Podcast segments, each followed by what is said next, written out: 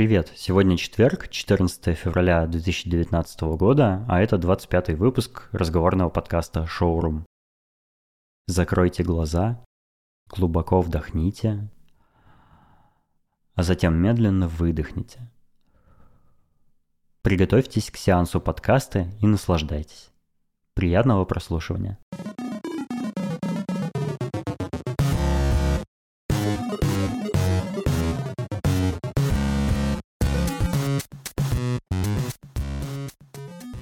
Казалось бы, совсем недавно были новогодние праздники, но на самом деле они уже далеко позади. Прошло уже где-то 12% 2019 года. Сейчас работа кипит у всех, в том числе у меня. Вы, наверное, заметили, что я реже стал выпускать подкаст. Это потому, что я продолжаю делать два основных проекта, которые упоминал в предыдущих выпусках. Я тогда сказал, что не хочу раскрывать подробности о них, потому что, объявив, что именно я делаю, я как бы должен буду гарантированно их сделать а я до сих пор еще не уверен, что все получится. Хотя есть все признаки грядущего успеха. Все-таки немножко раскрою завесу тайны. Оба проекта – сайты, и оба уже сейчас получаются очень классными. По крайней мере, мне как дизайнеру и немножечко фронтендеру они нравятся. Один из этих проектов будет связан с подкастами. Это не сайт шоурума, хотя он тоже есть в планах. Я уже показывал нескольким подкастерам свою разработку, и кажется, она получится интересной как для самих подкастеров, так и для слушателей. Думаю, совсем скоро один из этих сайтов я уже запущу, а заодно расскажу в подкасте очень подробно, в чем его идея, зачем он нужен и все такое. Буду держать вас в курсе. Ну и надеюсь, что у меня потом появится больше времени уделять регулярности шоурума.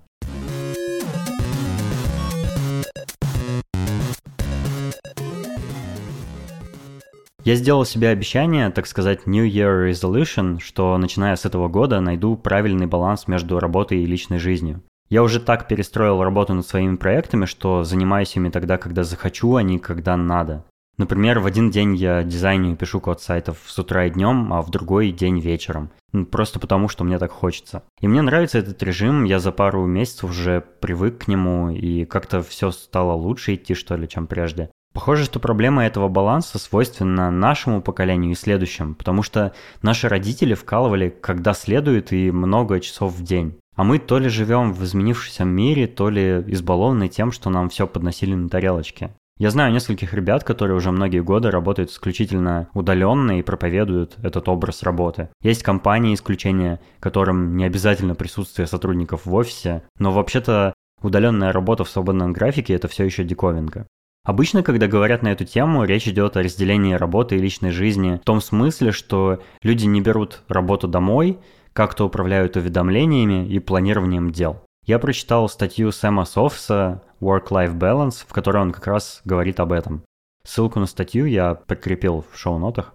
У меня никогда не было проблем с уведомлениями, у меня они настроены так. На всех устройствах включены уведомления для Телеграма, Твиттера, почты и СМС, а для всего остального выключены. Никаких пушей от Инстаграма, Ютуба и прочих сервисов, которые очень хотят внимания пользователей. Еще включена настройка не беспокоить на телефоне и на компьютерах, э, чтобы даже от тех сервисов, которым позволены уведомления, я ничего не получал с двух часов ночи до 10 утра, когда я еще сплю. Сейчас я работаю дома, поэтому тема не брать работу домой мне не актуальна. Хотя я так делал, пока работал в офисах, и это хороший принцип, я его советую.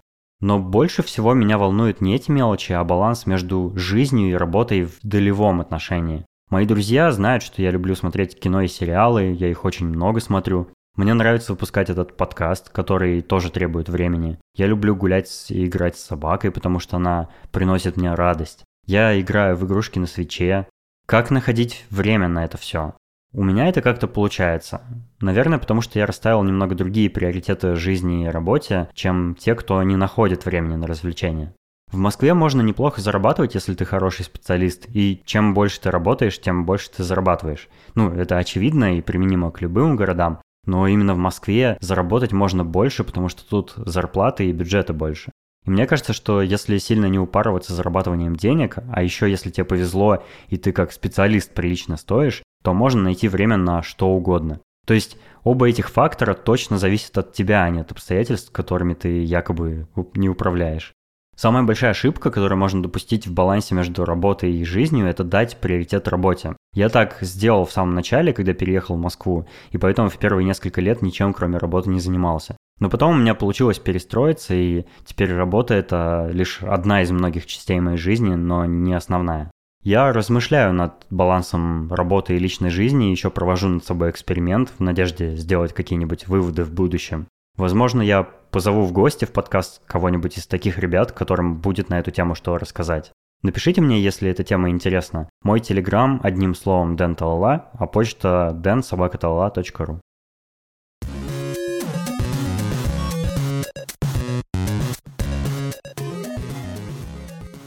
Кроме того, что я плотно занимаюсь своими проектами, я делаю кое-что еще. Я хотел поделиться необычной личной темой и рассказать, как я лечу зубы. У меня месяц назад заболел зуб, а предыдущий раз у стоматолога я был в прошлом году. Я понял, что пора бы наведаться и привести зубы в порядок. Раньше я всегда лечил зубы по страховке ДМС, как все. Просто выбирал хорошую клинику, например, Чайку в Москва-Сити, и старался ходить к одному и тому же врачу, чтобы он помнил мои зубы и как-то бережнее, что ли, относился к своим собственным трудам. Но все равно это было не так хорошо, как сейчас. Сейчас я стал лечить зубы за деньги и хожу к частно практикующему доктору, которого получил по знакомству. Это другой уровень, он лечит зубы намного качественнее и ответственнее. Некоторым людям повезло, потому что у них эмаль зубов крепкая и зубы почти не портятся от еды и напитков. У меня есть несколько знакомых, у которых нет ни единой пломбы. Мне в такое даже с трудом верится, но это правда, такие бывают. У меня с зубами дела обстоят не так, потому что эмаль легче разрушается и зубы быстрее портятся. И я их лечу, наверное, каждые пару лет. Лечение зубов мне запомнилось еще со школы. У нас в школе был не только кабинет педиатра, но и кабинет стоматолога. И посещать его было не сладко. Там была такая старая бормашина, советская еще, наверное. Если сейчас бормашина это такая рукоятка со сверлом на конце, от которой идет шланг, то в кабинете школьного стоматолога рукоятка бормашины держалась на страшном механическом пантографии. Привод был механический, на ременной передаче, наверное, а не пневматический, как сейчас уже везде распространились. В общем, настоящий ужас школьника. Лечение зубов тогда сильно отличалось от сегодняшнего. Тогда не было слюноотсоса, а зуб просто обкладывали ватой, которую приходилось периодически менять, если рот был слюнявый. Анестезия была плохой. Точнее, я не уверен, в анестезии ли дело или в бормашине, но само сверление было болезненной процедурой. Анестезия или ее отсутствие ощущались одинаково.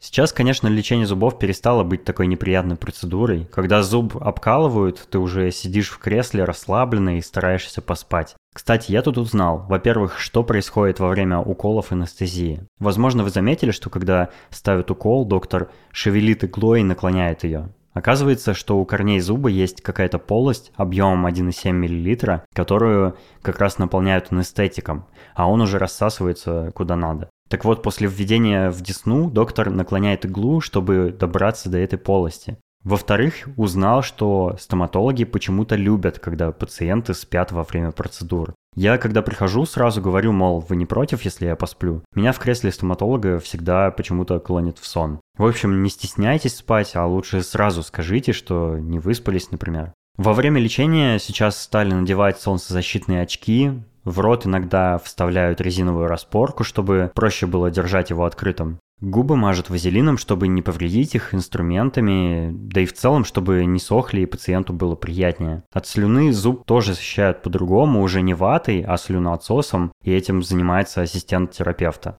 Самый технологический пик, который я недавно только испытал, это защита от слюны под названием Dam. Видимо, от английского Coffer Down, то есть чехол и купол. Это такая латексная пленка, которую натягивают вокруг зуба и закрепляют специальным стальным инструментом. Давно известная технология, но до недавнего времени она мне не встречалась. Этот кофердам э, защищает, конечно, не только от слюны, но и от перекрестного инфицирования зубов. А еще бывает жидкий кофердам. Это препарат, которым намазывают щели между латексным кофердамом и зубом, чтобы окончательно сделать все герметичным. Еще мой новый стоматолог постоянно фотографирует на iPhone зубы до и после лечения, показывает мне и подробно рассказывает, что и как делает с ними. Это любопытно и интересно, и я стал больше знать о состоянии своих зубов.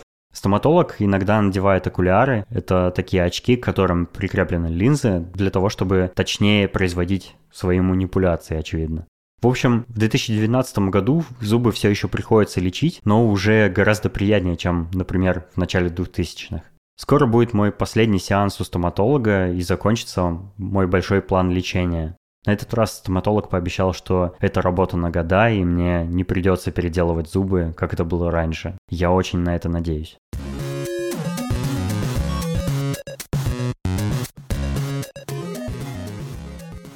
В восьмом выпуске шоурума я уже рассказывал, что завел себе Nintendo Switch, но еще я давно хотел рассказать об одной из самых своих любимых игр на Nintendo 3DS. У кого дома в 90-х не было приставки Dendy? Кажется, что в те годы все в них играли. По крайней мере, у меня такая была, и мы играли с сестрой во все подряд игры, а с папой преимущественно в танчики. И с тех лет у меня была такая ассоциация с компанией Nintendo, будто они до сих пор занимаются чем-то таким. Какими-то играми подобного уровня, а Next Gen Xbox и PlayStation ушли далеко вперед и позволяют играть в полноценные компьютерные игры. После Дэнди в 90-х у меня не было никакого желания заводить себе какую-либо приставку Nintendo. Как-то несколько лет назад в гостях у друга Миши я увидел портативную Nintendo 3DS. Это карманная приставка-раскладушка с двумя экранами на двух складывающихся половинках. Верхний экран основной, а нижний утилитарный и сенсорный. Ну, сенсорный условно, потому что Nintendo до сих пор использует резистивную технологию, то есть этот экран реагирует не на прикосновение, а на давление. И к приставке идет в комплекте стилус, который хранится в ней самой. Я посмотрел на некоторые игры, мне показалось, что это примерно то же самое, что в 90-х я видел на Денди, только слегка более современно. Но полный снос башни произошел, когда Миша мне показал технологию 3D в этой приставке. 3D там работает без всяких очков. Ты переключаешь аналоговый ползунок сбоку, и изображение в реальном времени становится трехмерным. Сверху у девайса есть камера, которая следит за твоим взглядом и перестраивает изображение так, чтобы ты всегда комфортно видел 3D. Сначала было очень некомфортно, потому что глаза у меня на экраны привыкли фокусироваться как на плоскость, а тут надо было фокусироваться глубже. Это, кстати, основная причина, почему пользователи могут сначала жаловаться на эту приставку. Нужно чуть-чуть привыкнуть. Эта трехмерность у 3DS самая трехмерная, которую я когда-либо видел. Даже в кинотеатрах на 3D-сеансах нет такого ощущения глубины. Если у вас будет возможность, обязательно попробуйте.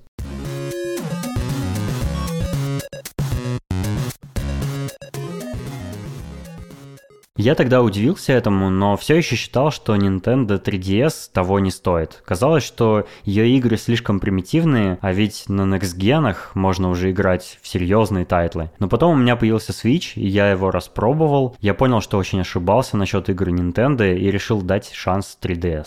Я стал рыскать по Reddit, чтобы понять, какая самая крутая игра на 3DS. Все там очень фанатели от некой Animal Crossing. Я посмотрел на скриншоты, почитал об игре и подумал, что это типичная игра ферма, где нужно что-то строить и собирать урожай. Но тем не менее, раз ее все так нахваливали, я ее купил. С тех пор Nintendo 3DS у меня уже больше двух лет, а я играю на ней только в эту самую Animal Crossing, потому что игра оказалась невероятно интересной и увлекательной. На самом деле это не ферма, а целый живой город, населенный милыми антропоморфными животными. Игра начинается с того, что ты приезжаешь в незнакомый городок, чтобы стать мэром. Тебе нужно строить городскую инфраструктуру, на которую у жителей есть спрос. От этого жители становятся счастливее, а еще от того, как ты с ними общаешься. Можно приходить к ним на день рождения и приглашать на свой, например. Время суток в игре соответствует реальному, как и время года. Город меняется в зависимости от времени года и от времени суток. Можно благоустраивать город, высаживая деревья и оформляя сады. Ночью в садах летают светлячки и жуки, днем бабочки. В игре можно коллекционировать насекомых, рыб и подводных обитателей. Можно находить под землей ископаемые динозавров и сдавать все это в музей. Или оставлять себе и делать миниатюрные статуэтки Тирексы или держать рыбу-ежа в аквариуме, например. Дома можно менять обои, обставлять его тематической мебелью, строить новые этажи и оформлять подвал для рок-группы. Можно ходить на концерт в клуб, на релаксацию в спа-салон, можно менять одежду и прически. Одежду можно делать самому, можно придумать флаг и гимн города, можно хранить деньги на депозите под процентами, можно посещать мэров других городов, можно плавать на катере на тропический остров, собирать кокосы и заниматься дайвингом. Можно играть в мини-игры, коллекционировать музыкальные пластинки и слушать их. В этой игре можно даже отмечать Новый год, там есть все.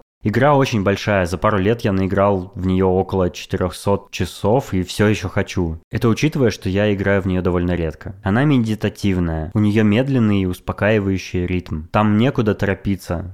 Благодаря эффекту 3D получается очень хорошо погрузиться в атмосферу. С Animal Crossing справится даже ребенок, но в то же время у меня, 30-летнего игрока, пока еще не получается ее пройти. Ну то есть пройти ее нельзя вообще, но там есть заканчивающиеся штуки типа ачивок, квестов и коллекций чего-нибудь. Кстати, если долго не играть, то жители твоего города могут его покинуть. Или очень обрадуются, что ты вернулся. Такой уровень проработки игрового мира редко встречается, и тем более в игре для портативной приставки. Как-то я принес приставку на работу, когда еще был арт-директором Едодила, и моей коллеге-дизайнеру Наде игра так понравилась, что она тоже себе купила Nintendo 3DS с Animal Crossing. Мы тогда часто ходили друг к другу в гости в игре, обменивались чем-нибудь и даже коллекционировали карточки Amiibo с персонажами из игры. Animal Crossing сначала вышла на Nintendo Wii, когда-то очень давно, кажется, больше 10 лет назад. Потом на Nintendo 3DS, потом вышла новая часть New Leaf Welcome Amiibo, потом еще одна самостоятельная Happy Home Designer, посвященная исключительно интерьерам домов и мебели. Пару лет назад на мобильнике вышла Animal Crossing Pocket Camp, очень урезанная, но довольно симпатичная. И ее цель, конечно же, выкачать из вас все деньги через встроенные покупки.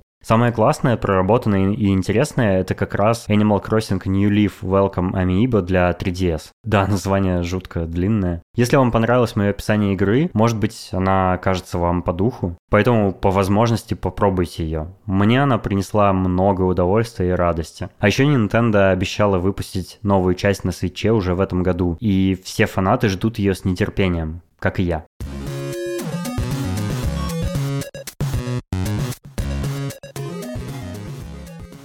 У меня была идея сделать для подкаста страницу на Патреоне, чтобы те слушатели, которым нравится шоурум, могли бы делать донейты, чтобы поддержать любимый подкаст. Но неделю назад я передумал. Оказалось, что Patreon без каких-либо объяснений блокирует некоторые русские аккаунты без возможности восстановления или возможности вывести деньги. Мне такая политика сервиса совсем не нравится, потому что за донейшены на Патреоне принято создавать какой-то дополнительный материал, а пообещав вам это, я не смог бы гарантировать, что Patreon внезапно не прекратит мой аккаунт. Например, Patreon так сделал со страницей подкаста «Пироги». Я хотел выкладывать на Патреоне какие-нибудь дополнительные материалы вроде вырезанных диалогов с гостями, анонсов и что будет в следующих выпусках, или фото и видео с процесса записи. А на полученные донейшены оплачивать хостинг подкаста на SoundCloud и поддержку будущего сайта шоурума. Мне в целом разонравилась идея отдавать полномочия какому-то стороннему сервису, поэтому в недалеком будущем я сделаю нормальный сайт подкаста. А пока вы можете подписаться на Twitter Showroom Podcast, э, где я буду время от времени публиковать все это.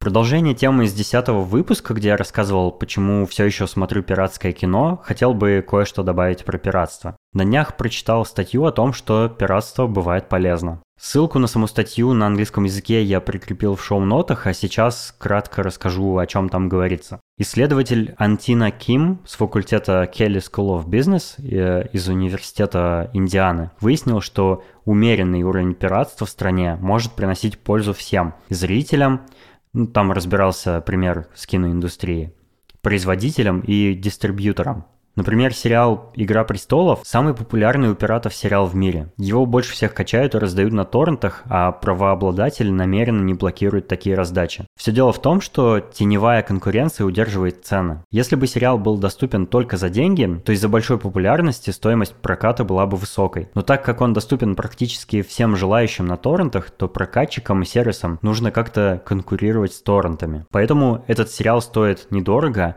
а киносервисы не взвинчивают цены. Если бы сериал не был доступен для нелегального бесплатного скачивания, правообладатель установил бы монополию на него, и далеко не все могли бы позволить себе смотреть «Игру престолов». Соответственно, зрителей было бы меньше, популярность у сериала была бы ниже, а новые сезоны не ждало бы такое количество людей. Посмотрев несколько сезонов бесплатно, больше людей готовы подписаться на киносервисы, чтобы как можно скорее увидеть новые серии. А поэтому выигрыши и зрители, и прокатчики, и правообладатели. Короче, я так и знал, что на самом деле каждый день приношу пользу киноиндустрии.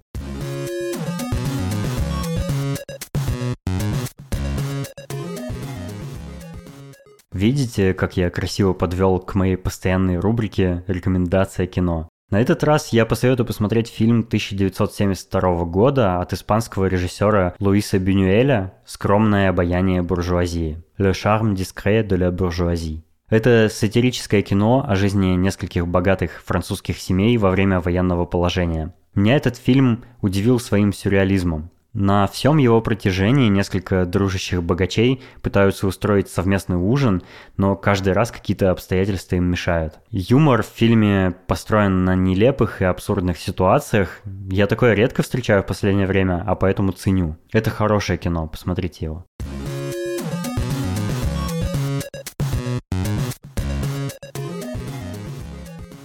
Спасибо, что послушали этот выпуск. Я каждый раз в конце говорю, мол, найдите шоурум по его названию в любом сервисе для подкастов, подписывайтесь на него и все такое. Наверное, это может надоесть слушателям, потому что предполагаю, что большинство из всех, кто слушает выпуск, и так на него уже подписаны. Но я это говорю для тех, кто набрел на шоурум случайно через рекомендации iTunes, на SoundCloud, например, или увидел анонсы выпусков в моем канале в Телеграме и впервые решил послушать. Если вы дошли до конца, значит подкаст чем-то вас зацепил. Понятно, что подписаться на подкаст – это целое дело. Гораздо проще послушать что-то случайно и забыть об этом, как мы все делаем с роликами на YouTube. Но я стараюсь делать выпуски интересными, поэтому есть вероятность, что и следующие тоже зацепят. Так что если ты тот самый случайный слушатель, присоединяйся, подписывайся, присылай вопросы мне на почту dansobactala.ru и предлагай темы. Я буду рад об этом поговорить. Я немного знаю о своих слушателях. У меня есть активные постоянные, которые пишут отзывы и задают вопросы. Есть те, кто просто скромно слушает каждый выпуск. Есть стихийные слушатели, которые приходят иногда, но не забывают про подкаст. Мне приятно говорить для вас и заморачиваться с гостями и придумывать шутки, которые вызывают очень разные эмоции. До следующего выпуска. Пока.